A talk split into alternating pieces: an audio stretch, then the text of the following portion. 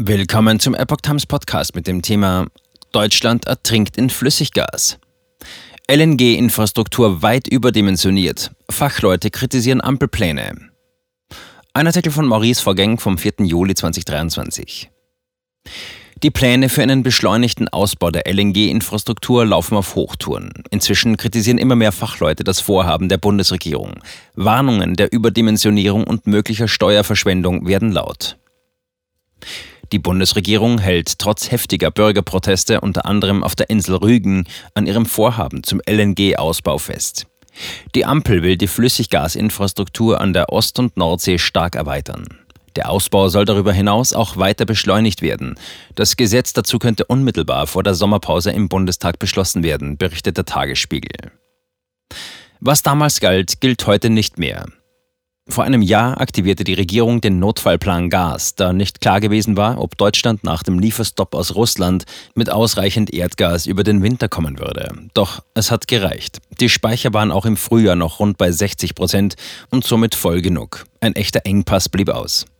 Heute ist zudem absehbar, dass der weitere Ausbau der LNG-Infrastruktur nicht nur energiewirtschaftlich nicht notwendig, sondern auch mit erheblichen Kosten verbunden ist, die in der aktuellen Diskussion weitgehend unter den Tisch gekehrt werden. Die Lage hat sich entspannt, die Gaspreise sind wieder auf Vorkrisenniveau und die Argumente, die vor einem Jahr noch Gültigkeit gehabt haben mögen, sind hinfällig.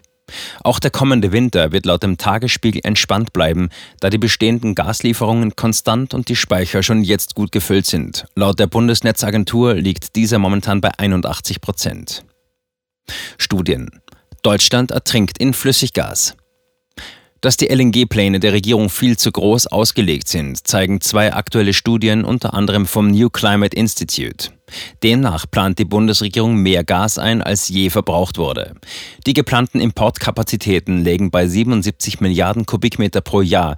Das wäre deutlich über dem Spitzenwert beim bisherigen Verbrauch, wie die Frankfurter Rundschau berichtet.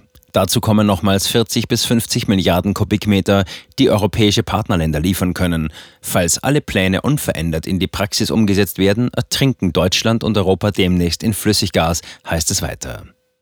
Bis 2030 gäbe es Kapazitäten von rund 400 Milliarden Kubikmeter pro Jahr, so das Institute for Energy Economics and Financial Analysis. Der gesamte Bedarf der Europäischen Union betrug 2019 ganze 413 Milliarden Kubikmeter, die ohne große Flüssiggaskapazitäten ankamen. Nur gut die Hälfte davon stammte aus Russland und wird nun nicht mehr geliefert. Inzwischen kommt aus Russland auch wieder LNG. Der Bedarf soll in den kommenden Jahren allerdings EU-weit auf rund 190 Milliarden Kubikmeter zurückgehen. Nur 20% Auslastung? Ein Vergleich des künftigen Gasbedarfs mit der Planung der LNG-Terminals zeigt Details. Dabei wird eine Bewertung der verschiedenen Reserven und Sicherheitsaufschläge der Bundesregierung vorgenommen. Laut der Deutschen Umwelthilfe wird deutlich, dass selbst in Extremszenarien die in Brunsbüttel, Wilhelmshaven und Stade geplanten festen Terminals nicht gebraucht werden. Ebenso wären die schwimmenden Terminals laut erneuerbare Energien nur gering ausgelastet. Bliebe es bei den bisherigen Planungen, würde die durchschnittliche Auslastung im Jahr 2030 nur bei knapp 20% liegen. Dies könne zu wirtschaftlichen Risiken für die Betreiber führen. Zwangsläufig müssten diese dann der Bundeshaushalt, also Steuergelder, auffangen. Damit droht laut DUH die unnötige Verschwendung von Milliarden Euro. Die Studie kritisiert darüber hinaus, dass die spätere Umrüstung auf eine Nutzung für den Import von Wasserstoff nicht hinreichend konkretisiert wird. Die Behauptung, dass das Terminal in Wilhelmshaven als Grüngasterminal gebaut wird, weisen sie als spekulativ zurück. Rechtsanwältin: LNG-Pläne sind überdimensioniert. Deutliche Kritik äußerte auch die Rechtsanwältin Dr. Cornelia Ziem. Sie argumentierte am 29. Juni in einer Stellungnahme an die Bundesregierung, dass weder kurz- noch mittel- noch langfristig ein Bedarf für weitere LNG-Projekte bestehe. Ziem betont, dass es keine valide Grundlage für eine gesetzliche Bedarfsfeststellung für die bisher geplanten, aber noch nicht umgesetzten LNG-Projekte gebe.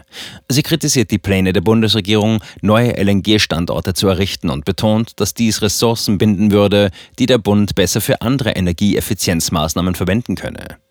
Weiterhin argumentiert Ziem, dass Deutschland mit dieser Strategie seine Klimaziele verfehle.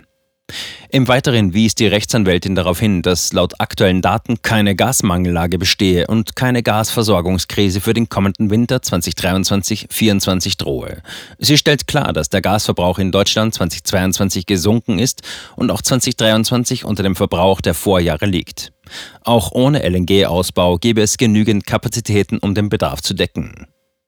Mit Bezug auf den Bericht des Wirtschaftsministeriums vom 1. März 2023 an den Haushaltsausschuss betont Ziem, dass der Bund selbst von deutlichen Überkapazitäten ausgehe. Ebenso heißt es darin, dass mit Blick auf zusätzliche Importe, also einer LNG-Infrastruktur im Jahr 2030, allenfalls eine jährliche Versorgungslücke von lediglich 4,8 Milliarden Kubikmeter bestehe.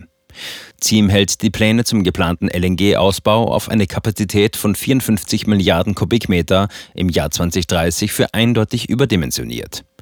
Dies sei nicht pauschal mit einem Sicherheitspuffer zu begründen. Die Bundesnetzagentur habe zudem in ihrer Stellungnahme vom 15. Mai 2023 festgestellt, dass die Versorgung auch dann gesichert wäre, wenn es einen kalten Winter gäbe und die verbleibenden russischen Lieferungen für Osteuropa ersetzt werden müssten.